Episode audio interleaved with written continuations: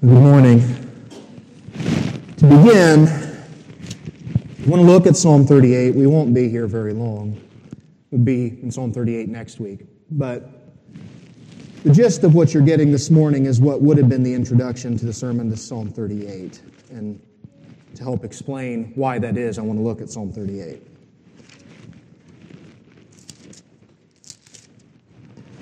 In Psalm 38, David writes, O Lord, rebuke me not in your anger, nor discipline me in your wrath. For your arrows have sunk into me, and your hand has come down on me. There is no soundness in my flesh because of your indignation. There is no health in my bones because of my sin. For my iniquities have gone over my head like a heavy burden. They are too heavy for me. My wounds stink and fester because of my foolishness.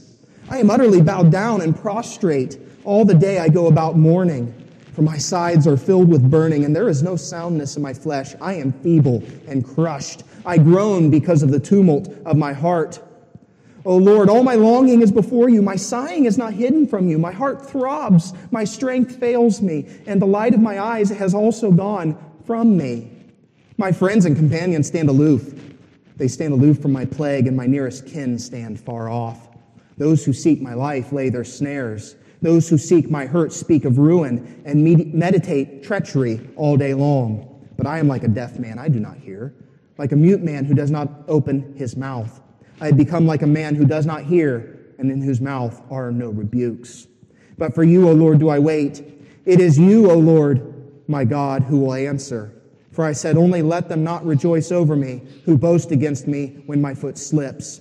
For I am ready to fall, and my pain is ever before me. I confess my iniquity. I am sorry for my sin. But my foes are vigorous, they are mighty, and many are those who hate me wrongfully, those who render me evil for good, because or, or accuse me because I follow after good. Do not forsake me, O Lord. O my God, be not far from me. Make haste to help me, O Lord of my salvation. And I would suggest to you the great theme of this song, or the psalm, is the Lord's discipline on believers' chastisement. And just look at the first few verses. Rebuke me not in your anger, nor discipline me in your wrath. Your arrows have sunk into me, and your hand has come down on me. The Lord is very active in the pain that is expressed in this psalm. There is no soundness in my flesh because of your indignation. There is no health in my bones. Why? Because of my sin.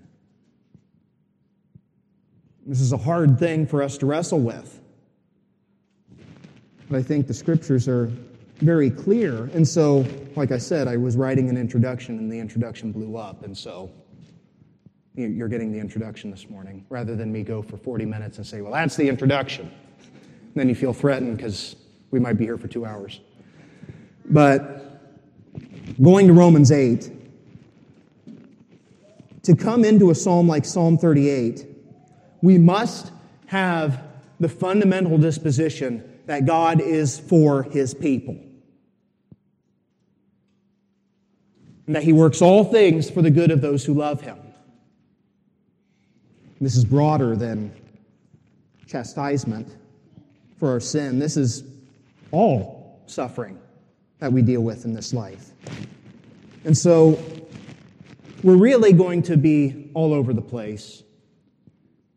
Mostly to have a lens of Romans 8:28 looking at what scripture presents and seeing what we can learn from this. So, if you'll stand, we'll read from Romans 8 starting in verse 18.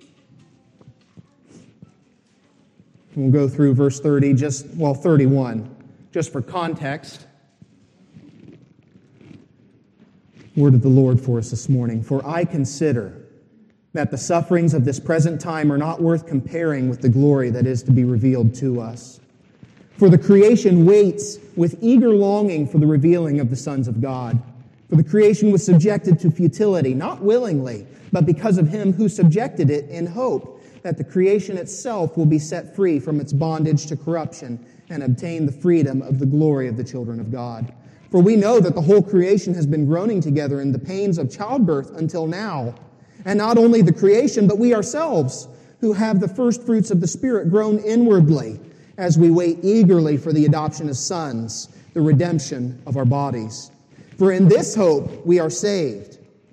Now, hope that is seen is not hope. For who hopes for what he sees? But if we hope for what we do not see, we wait for it with patience. Likewise, the Spirit helps us in our weakness, for we do not know what, we, what, we, what to pray for as we ought. But the Spirit Himself intercedes for us with groanings too deep for words. And He who searches hearts knows what is the mind of the Spirit, because the Spirit intercedes for the saints according to the will of God. And we know that for those who love God, all things work together for good, for those who are called according to His purpose. For those whom he foreknew, he also predestined to be conformed to the image of his Son, in order that he might be the firstborn among many brothers. And those whom he predestined, he also called. Those whom he, also, he called, he also justified. Those whom he justified, he also glorified. Verse 31 What then shall we say to these things? If God is for us, who can be against us? Please be seated. And please bow your heads with me.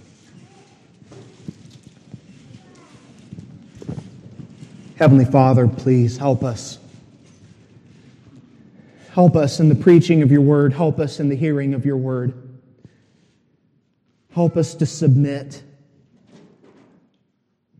all of our reasoning, all of our emotions, all of us to the truth of your word. Help us to be anchored by your great promises and the truths that you've revealed to us. Lord, we need you this morning. Please help us. In Jesus' name, amen. So we begin by considering what is required for us to be able to say with full confidence. And we know that for those who love God, all things work together for good for those who are called according to his purpose. What is required for me to really cling to that and believe that? And really, there's two things. The first you would have to believe that God is sovereign over all things so that there can be a purpose in all things. And that God is powerful to work all things towards that purpose.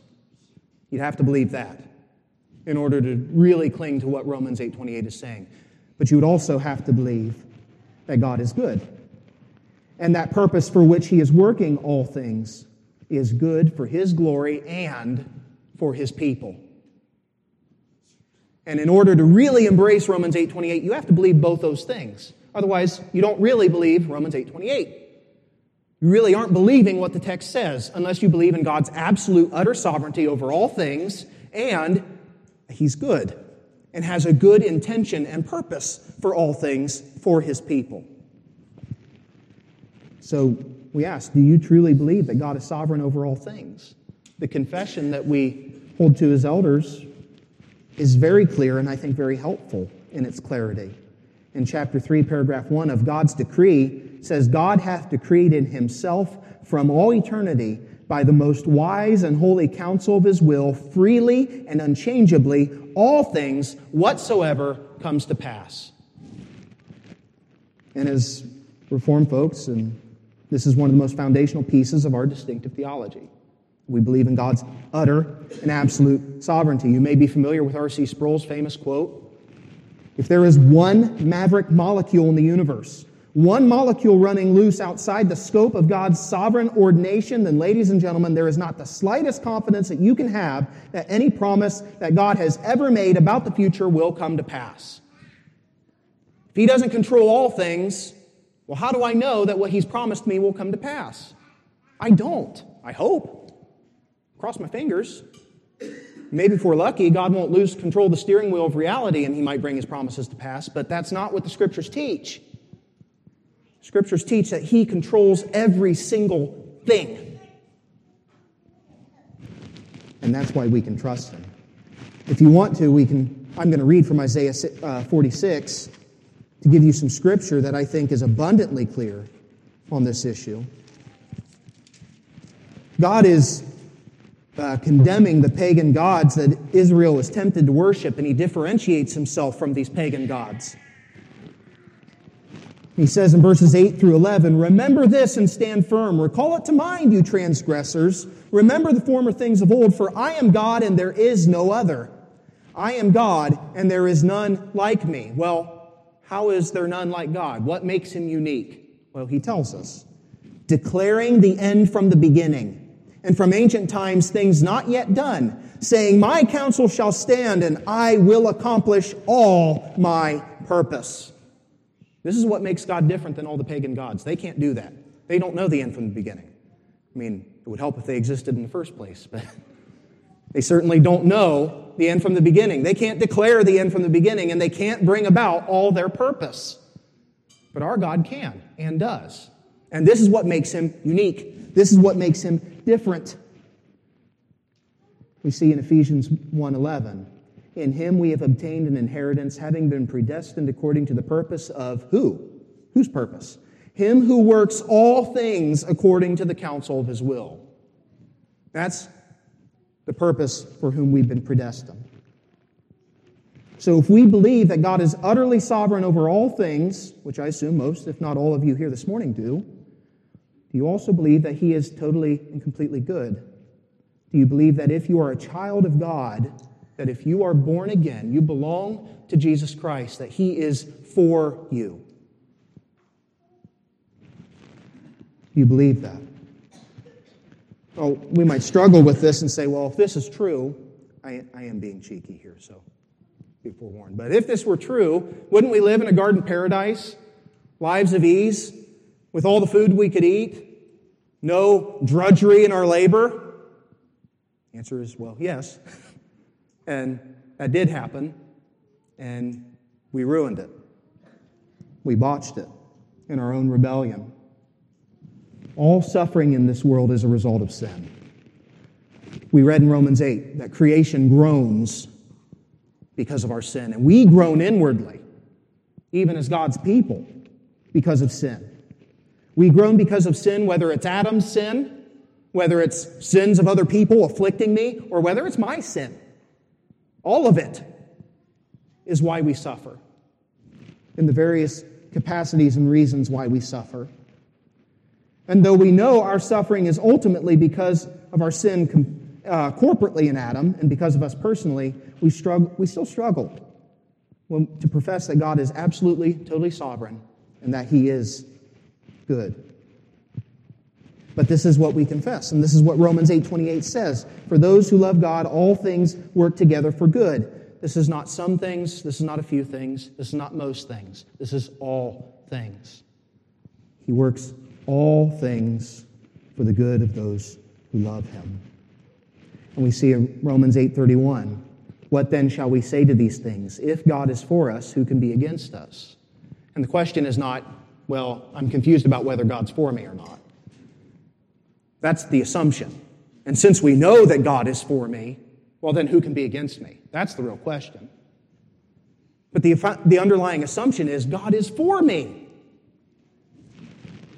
And this means that in all the suffering that we endure as God's people, it comes from the hand of a good God who is for me. Not accidentally, not like Oops, I didn't mean for that to happen, but I'll make the best of it. It comes intentionally from a good God who desires your good. This is what the scriptures teach. And this is what undergirds such a hymn as what we've sang a few times, whatever my God ordains is right. And just to remind us of the first line or the first stanza, whatever my God ordains is right, his holy will abideth. I will be still, whate'er he doth, and follow where he guideth. He is my God, though dark my road, he holds me that I shall not fall. Wherefore to him I leave it all. He holds me that I shall not fall. As difficult as it often is to submit the assessment of our experience to the truth of God's word, we must. We must submit our assessment of our experience to the truth of what God's Word says, rather than what we are tempted to do the other way around. We submit Scripture to my assessment of my experience. Scripture can't say that because, well, I feel this way. Or it doesn't jive with my understanding of what I've experienced. Scripture can't say that.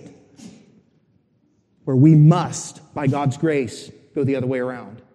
That my assessment of my experience must submit to the Word of God. Now let Him tell me what to think about my experience, rather than let my experience tell Him what He should say and what He cannot say. And if this is overly difficult, and very easily can be too difficult for us to grasp, or not to grasp, but to accept. I think if we center ourselves on what uh, the life of Christ, we can find ourselves a good anchor to hold on to. In Acts 2 22 through 24, we read, Men of Israel, hear these words Jesus of Nazareth, a man attested to you by God with mighty works and wonders and signs that God did through him in your midst, as you yourselves know. This Jesus, delivered up according to the definite plan and foreknowledge of God, you crucified and killed by the hands of lawless men. God raised him up, loosing the pangs of death, because it was not possible for him to be held by it. This Jesus, this Jesus never failed for a single moment to love the Lord, his God, with all his heart, with all his soul, with all his strength, with all his mind. He never failed for a single second to truly and fully love his neighbor as himself. He never failed even once to maintain sexual purity in his mind and in his body. Never once did he fail in this. Failed to love with all the fullness of the definition of love we saw last week in 1 Corinthians 13. As often as we fall short of that beautiful definition of God's love, he never fell short. He was always to the fullness in his love of that definition. This Jesus was delivered up according to the definite plan and foreknowledge of God. The suffering came from the hand of God, and Christ Jesus took it and took all of it upon himself willingly. The only truly innocent and righteous man in all of history. He suffered in ways that most of us will never even begin to relate to the public humiliation, the public torture, the excruciating pain. He was delivered up to the full wrath of Almighty God against all the sins of his people. And to put it this way, even this, the darkest moment in all of human history, was ordained by God. So we should hold to that and understand that whatever I've experienced, it is not the same injustice that Christ experienced. It is not to the same degree as the injustice that Christ experienced. And God was in the center of that and worked it for His good, as we'll see later, worked it for our good as His people, worked it for the good of His glory. He can do the same in everything I experience. So, for today, I want to consider how we think about God being for us even in the experience of suffering that is seen today with three categories or three points. We'll consider suffering in the life of the non believer and how this works for the good of God's people. We'll consider suffering in the life of the believer and how God works this for the good of his people. And then we'll strive to obey that admonition in James 1 to count it all joy when we encounter trials of various kinds. So, we begin by suffer, uh, considering suffering in the life of the non believer. What is the purpose of bad things, hard providences happening in the life of the non believer? And how are these things worked for the good of those who love the Lord? There are two possible answers that I have, and I'm sure there are more. I can't even begin to claim to be exhaustive, but I have two. And the first is it's to drive the unregenerate of God's people to Christ. Among the non believers, there are those out there that who are yet God's people to be called, and often it is their suffering, either in uh, punishment of their own sin or otherwise, that drives them to Christ where there is life. And then the second that I have for this morning is it serves as a warning to them to all of humanity that there is a greater judgment coming. There is a coming day when there's a greater showing of God's wrath. And you have this warning now as a grace from God to repent. And you get it over and over and over and over and over again. So, when we consider suffering that drives the unregenerate of God's people to Christ, for we have many examples of this. We have, I'm going to say Naaman or Naaman in 2 Kings 5. He was a Syrian general attacking God's people, struck with leprosy, and goes to Israel to find healing. And he's told to bathe in the Jordan River and grumbles about it at first, but when he finally submits to it, he's healed. And we see in 2 Kings 5:15, then he returned to the man of God, he and all his company, and he came and stood before him, and he said, Behold, I know that there is no God in all, or all the earth but in Israel. So accept now a present from your servant. And we've been talking about Nebuchadnezzar lately, and the struggle with Nebuchadnezzar is it's questionable as to whether he drops all these other gods that he's worshiping, although he is praising the one true God. We don't have that confusion with Naaman. He says, There is no other God in all the world except the one in Israel. And I know this because I was afflicted with leprosy, and I suffered, and I was humiliated, and then I found healing. And so his suffering drove him to the source where healing can be found so that he would forsake his sin and find life.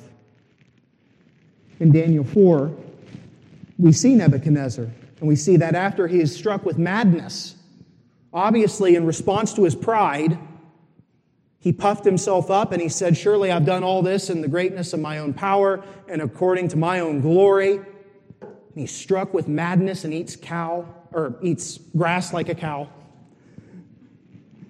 Yeah, madness to eat a cow. Um, but after he's healed of his madness, he says, Now I, Nebuchadnezzar, praise and extol and honor the King of heaven, for all his works are right and his ways are just. And those who walk in pride, he is able to humble. We have some, I think we often overlook this idea in the New Testament.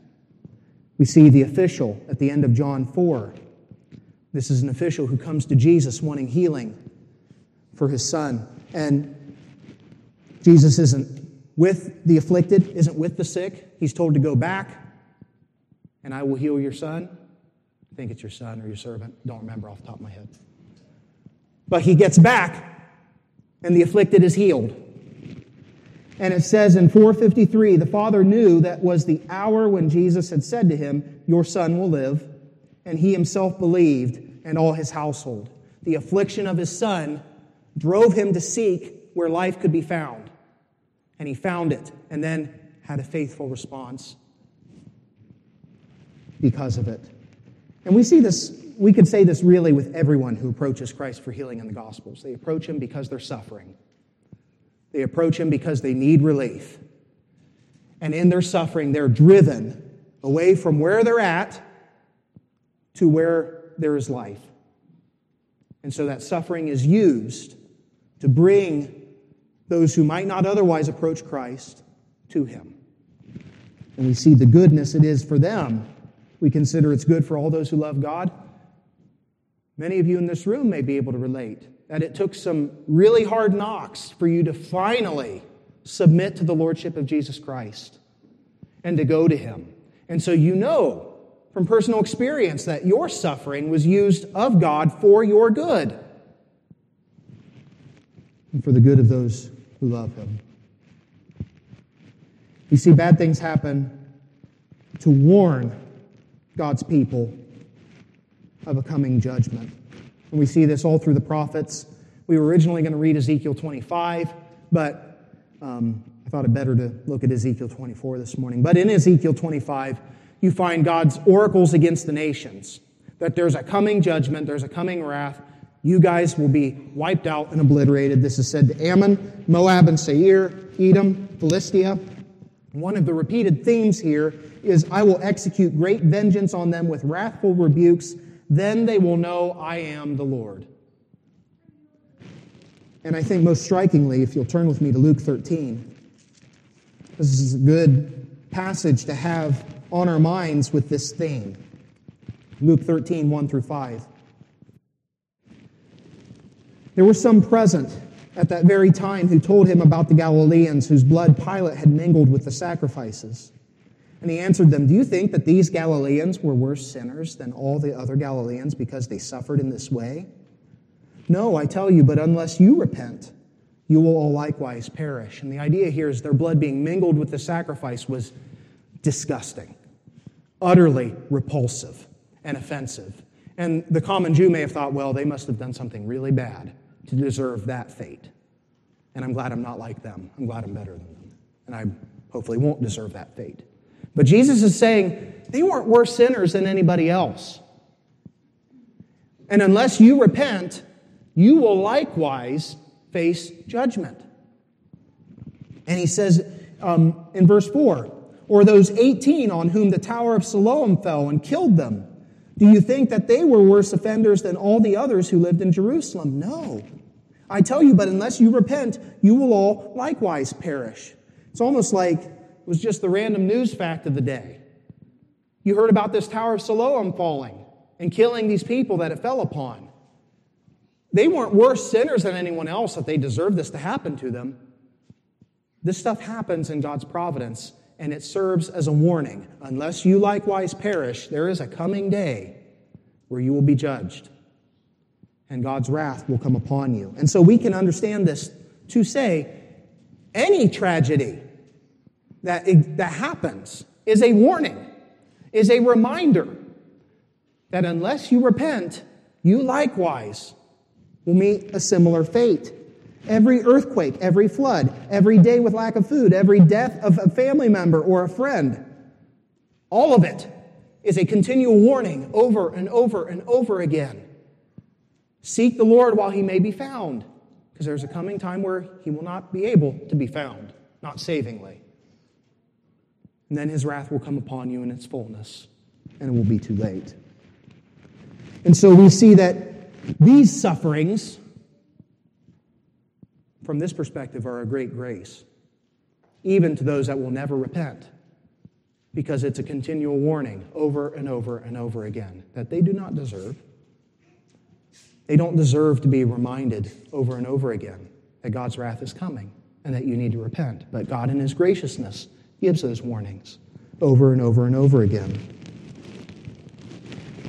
This is one of the reasons why we see in Romans 1 that they are without excuse. We know by God's creation that there is a great God who's made all these things. We know that we're not thankful to Him. We know that we do not give Him glory as we ought. And on top of that, every tragedy that ever happens is a reminder to seek Him while He may be found. And for those who never repent, they don't do it. And they will not be able to say on the day of judgment, Well, God, if you had done something different, if it's your fault, or if this person would have said the right words, maybe I would have repented. God gives ample evidence, ample warnings over and over and over again. And we are without excuse. We see again in Matthew 23, verses 37 through 39, we'll come upon in a few weeks. Jesus says, O Jerusalem, Jerusalem, the city that kills the prophets and stones those who are sent to it. How often would I have gathered you, your children together as a hen gathers her brood under her wings, and you were not willing? See, your house is left to you desolate. For I tell you, you will not see me again until you say, Blessed is he who comes in the name of the Lord. And so Jesus comes to Jerusalem and is rejected. More grace that is undeserved, more reminders to repent, to seek life, to forsake your sins, and seek Him while He may be found. And so we see in these two ways suffering is used for the good of God's people. It is good, used to drive us to Christ for life. It is used to remind us of the wrath to come. And for those of us who know Him, these things are reminders of us, as we've been talking about evangelism lately. They're reminders for us to go out and evangelize. We may be saved from the wrath to come, but we may have loved ones who are not. And these tragedies continually remind us He is coming again. It will be a glorious day for His people, but it will be a day of terrible wrath for those who do not know Him. But what about suffering in the life of the believer? How is suffering in the life of the believer used for the good of those who love Him, for the good of His people? And to consider this, Scripture doesn't give us no answer and uh, invites us to speculate. Scripture gives us several answers, and again, I don't pretend to be exhaustive here. But we see that suffering produces endurance in the Christian's faith. We see that suffering is a means God uses to expand his kingdom. We see that suffering reminds us that this world is a vapor. We see that suffering assures us of our inheritance. And what we'll look at next week is that suffering disciplines the Christian as a true child of God. In all of these, we must cling to the truth that God is for me. So, in all these ways that suffering might come, and for all these good purposes, we're getting off the wrong track if we get an idea that God just, He likes to inflict pain like a sadistic boy torturing an animal that can't fend off the boy. God is no way like this. He is for His people. And whatever he does, whatever my God ordains is right, he does for his people. He does for their good. Often, our suffering is worked for multiple purposes at once. And we can rarely discern in the moment what they are. Sometimes we can discern them later. But I, I do believe that in the life to come, we will be able to look back and understand it all by God's grace. So let's look at suffering as it produces endurance in the Christian's faith. Let's look at Romans 5.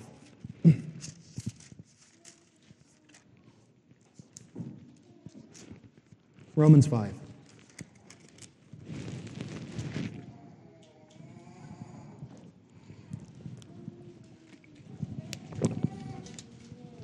Therefore, since we have been justified by faith, we have peace with God through our Lord Jesus Christ.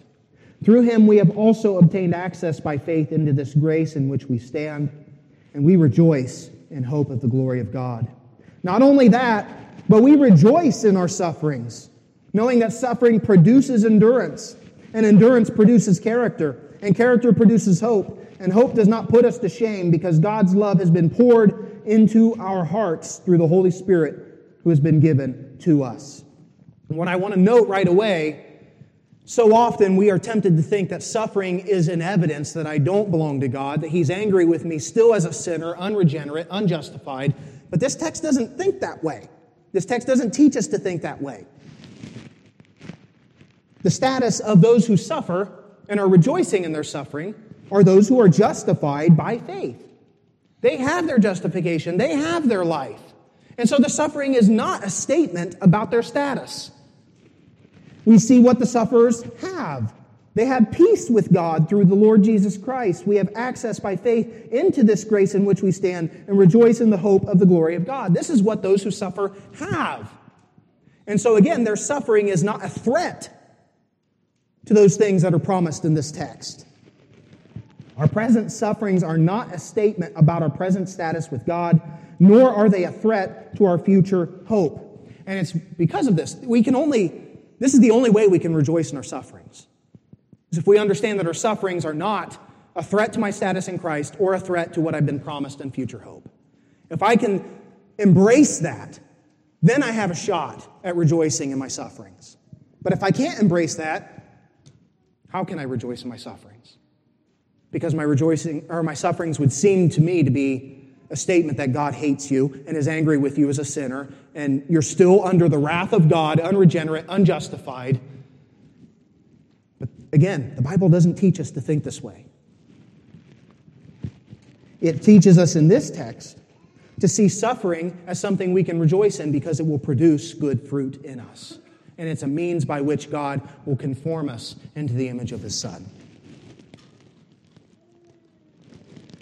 This is why we can see in James 1 Count it all joy, my brothers, when you meet trials of various kinds. Why?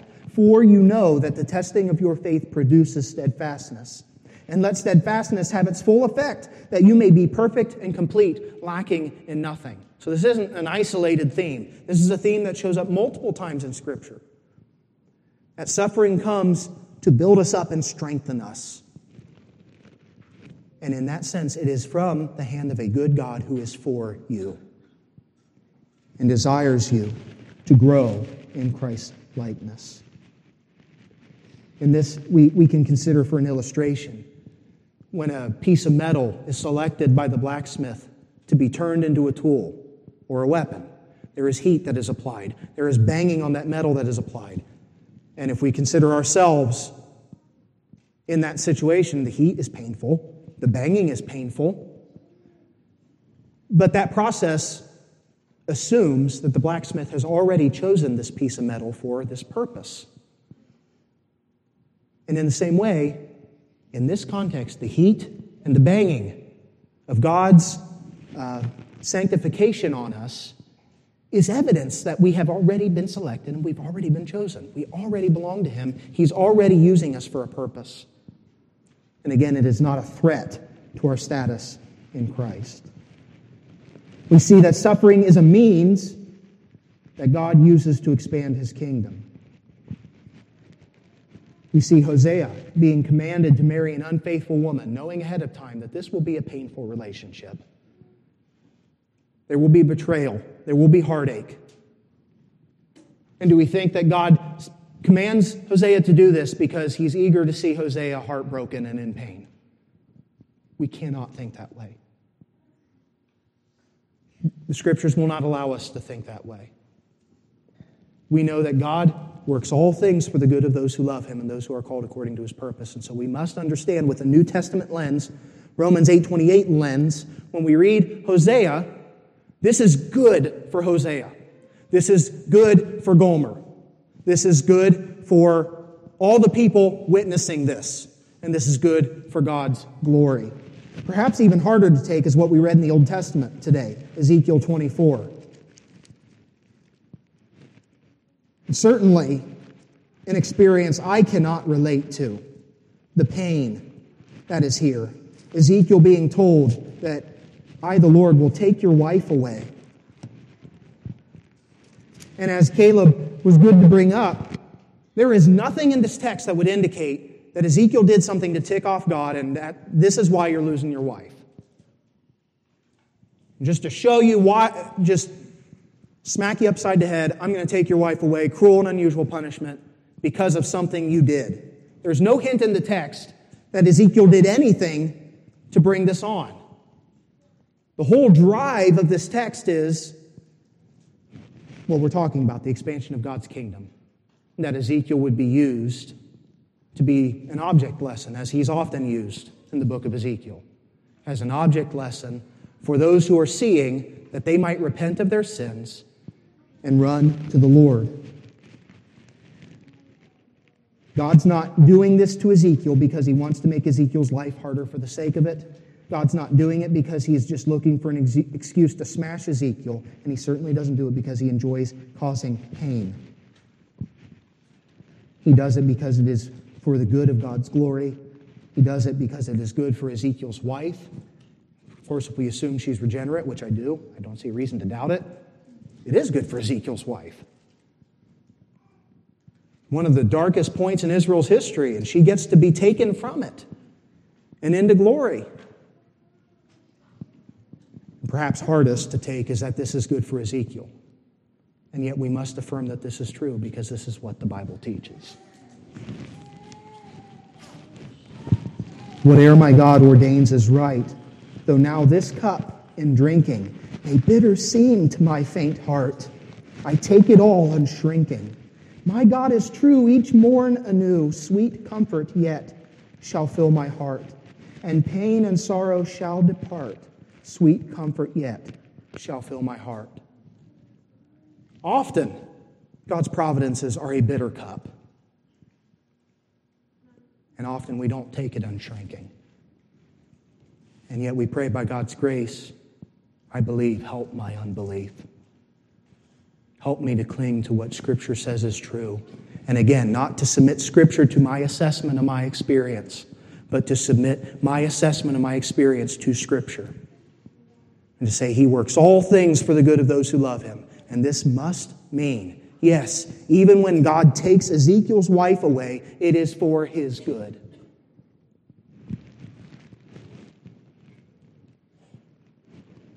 You can look at suffering as it reminds us that this life is a vapor, that this life is short. And we consider, in general, this was very helpful when we read our book on Ecclesiastes. Our fundamental bent is to try and build lasting things. We all want to build things that will outlive us, whether it's a strong family or we contribute to the state in some way and we want this to be our legacy, whether it's a business that we built, whether it's even a local church that you have poured your life into, and you want this to just be a legacy that we can see decades down the line. Man, this faithful young man poured his life into this church, and we honor him still today. We think of any organization we want to build something that's permanent and lasting. And all of our sufferings remind us you cannot do that. Because much of our suffering is in the shattering of these things. Much of what we suffer is because these things that we try to build are broken and we cannot keep them together. I think of 1 Peter 2 verses 9 through 11. But you are a chosen race, a royal priesthood, a holy nation, a people for his own possession, that you may proclaim the excellencies of him who called you out of darkness and into his marvelous light. Once you were not a people, but now you are God's people. Once you have received mercy, but now you have received mercy. And it's interesting, you have like a chosen race. You think there's something stable in an ethnic group and an ethnic association. A royal priesthood, there's organization here. Um, something that you would think would be stable and long lasting, a holy nation, a people for his own possession. All these images are of things that are um, stalwart and strong. And yet, Peter goes on and says, Beloved, I urge you as sojourners and exiles to abstain from the passions of the flesh which wage war against your soul. He describes God's people now as sojourners and exiles in this life. We are not in the business of empire building as much as we yearn for that. That is so much in our DNA. Whether it's a small scale empire or the biggest scale that we can imagine, that is not the Christian's business. Because we know that this life is a vapor, and all of our present sufferings that so often shatter these things that we attempt to invest our meaning and our identity in, they remind us that there is not, there's not meaning and identity to be found there.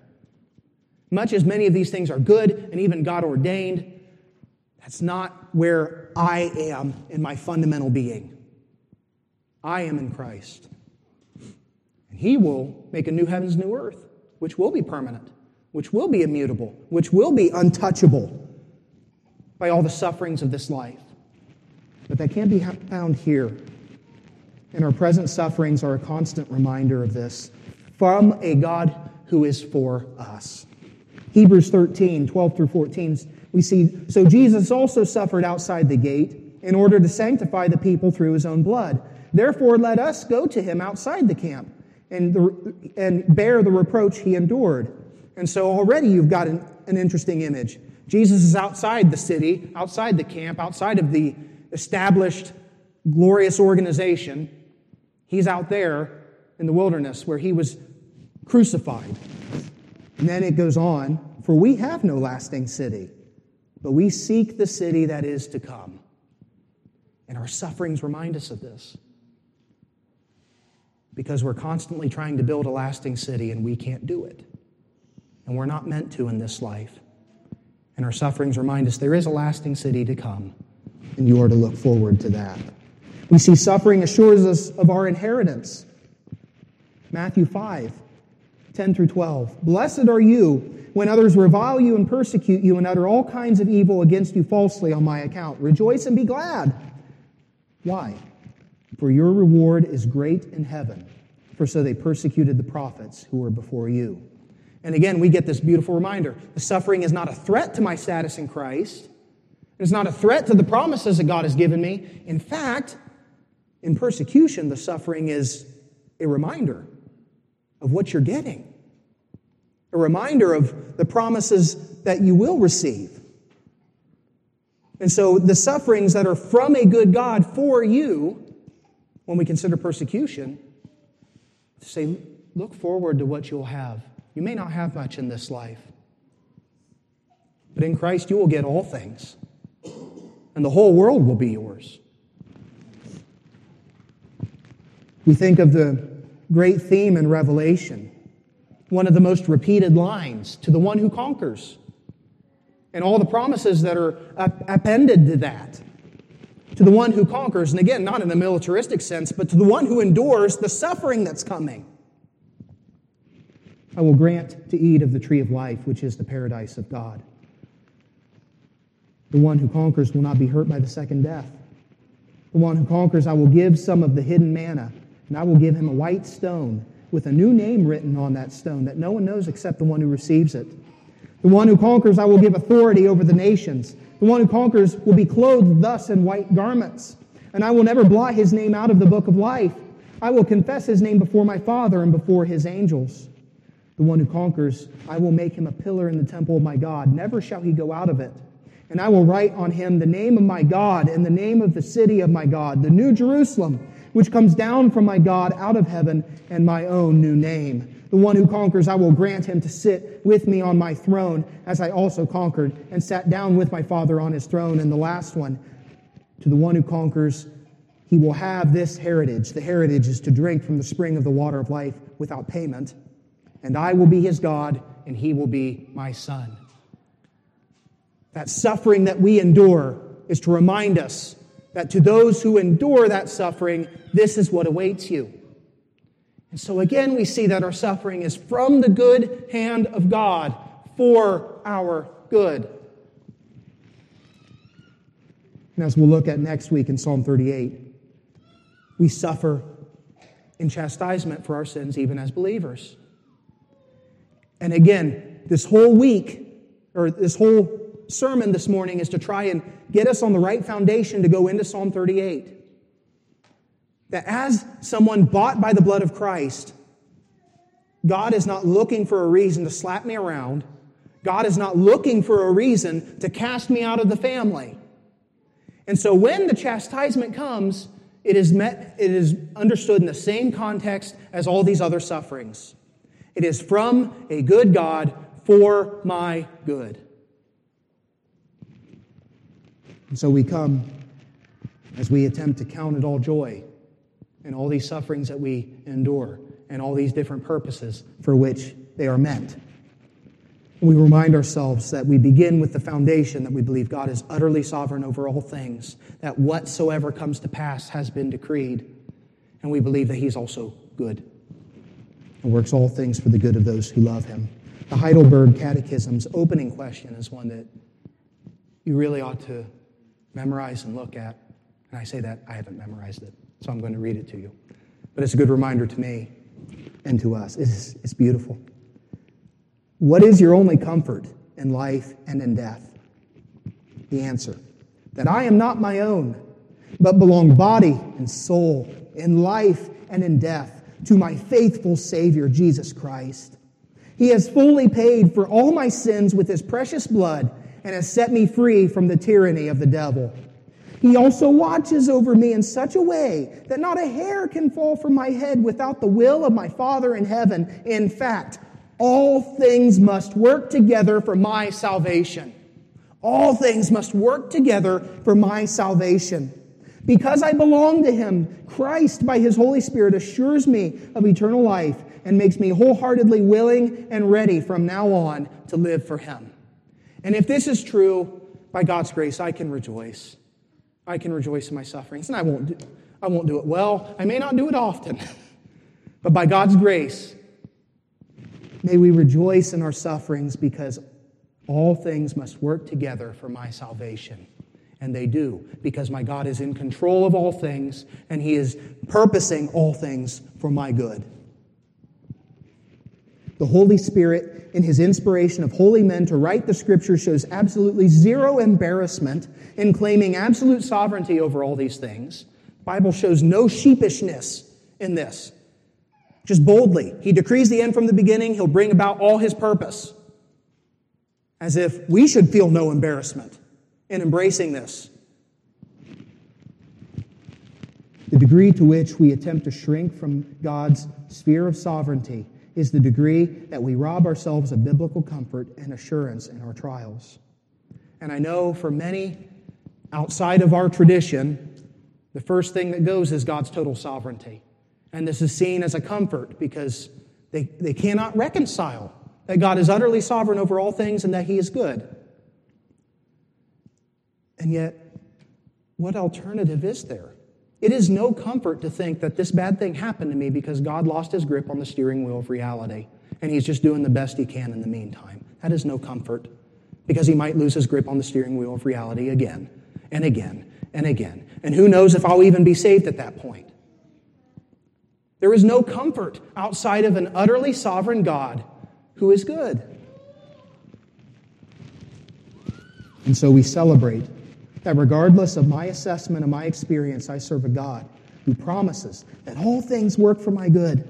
And in his wisdom that is immeasurably greater than mine, I can trust him completely to make good on his promises.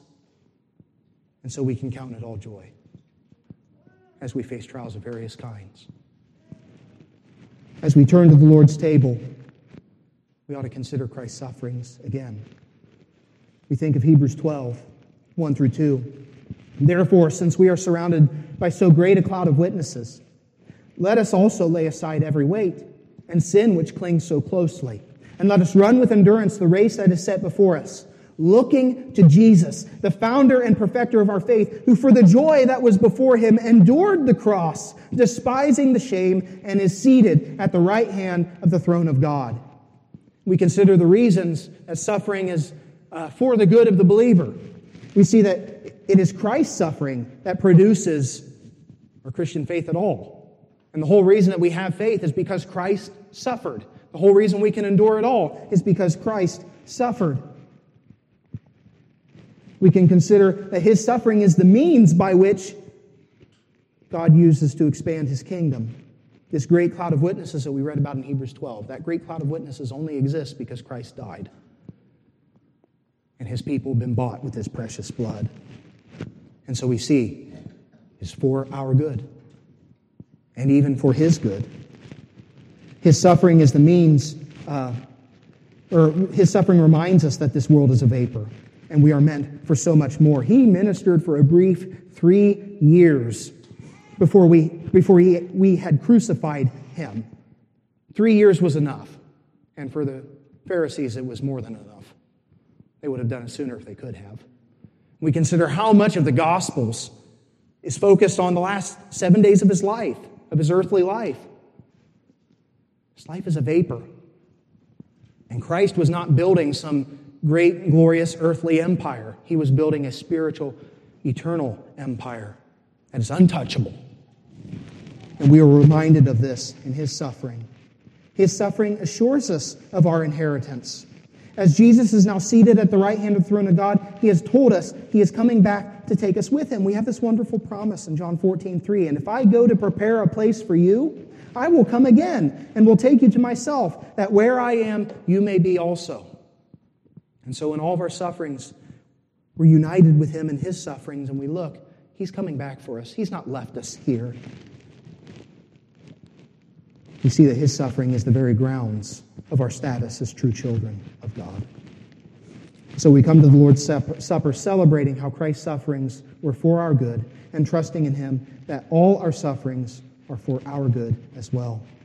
Whatever my God ordains as right, here shall my stand be taken. Though sorrow, need, or death be mine, yet I am not forsaken.